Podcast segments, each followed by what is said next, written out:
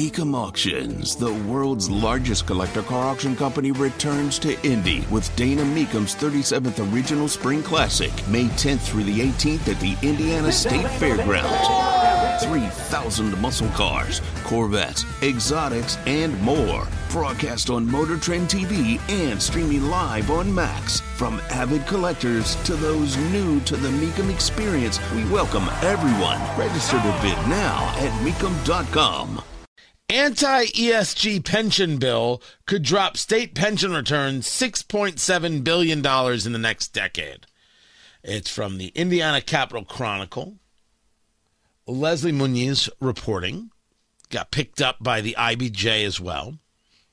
And so there's a, a bit of legislation, House Bill 1008, taking a look at ESG, environmental social governance, which is this idea of, well, if you've got to do these things for us to invest in you. And these things have nothing to do with shareholder return. Uh, rather, they have to do with woke things that are um, radical in ideology, and you have a radical investor set that wants to force companies into doing X, Y, and Z. Uh, there are a series of issues at play with this kind of thing. The argument being made is that um, if you avoid these kinds of, of investments, you could not earn $7 billion over the next decade. Well, I guess that's possible if you were to believe that companies not worried about returns, but rather worried about wokeness can provide you a return. I went to the Wall Street Journal.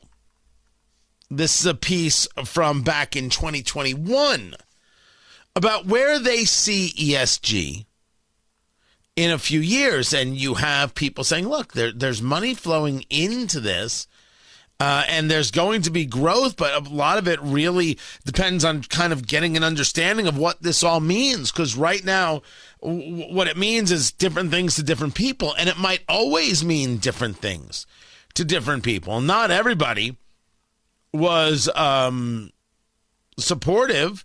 Uh, Alicia Munnell, director of the Center for Retirement Research at Boston College, uh, saying uh, that she hopes it'll be dead in five years.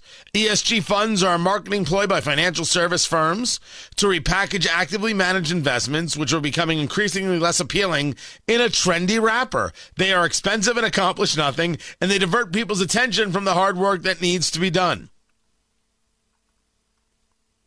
ESG is about um, radical demands not about how you build a business forward. That's what it is.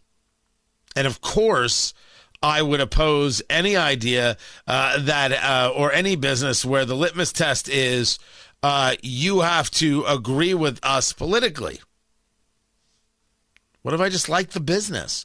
I have to worry about what the other investors think or, or, or who they support. I, I don't, I don't want to be bothered with that. The um, the danger here is that it doesn't actually focus on businesses. It is actually in opposition to the businesses. And the things that they support are things that, well, I would argue encompass a tremendous amount of bigotry and uh, certainly um, don't engage in practicality. So if your argument is that being opposed to these things, uh, opposed to ESG, is uh, going to be costly, well, maybe, maybe you could argue that it'll be costly to the tune of $6.7 billion in the next decade. But you haven't asked yourself, what will it cost us if we go down this road? What will it cost us if we go down this quote unquote diversity road, which I argue is clearly bigotry? I think you lose much more than 6.7 billion. something that the Indiana Capital Chronicle, in my view, I mean, they're they're they're look, here's the data. They just don't take that into account. And you should. You really should.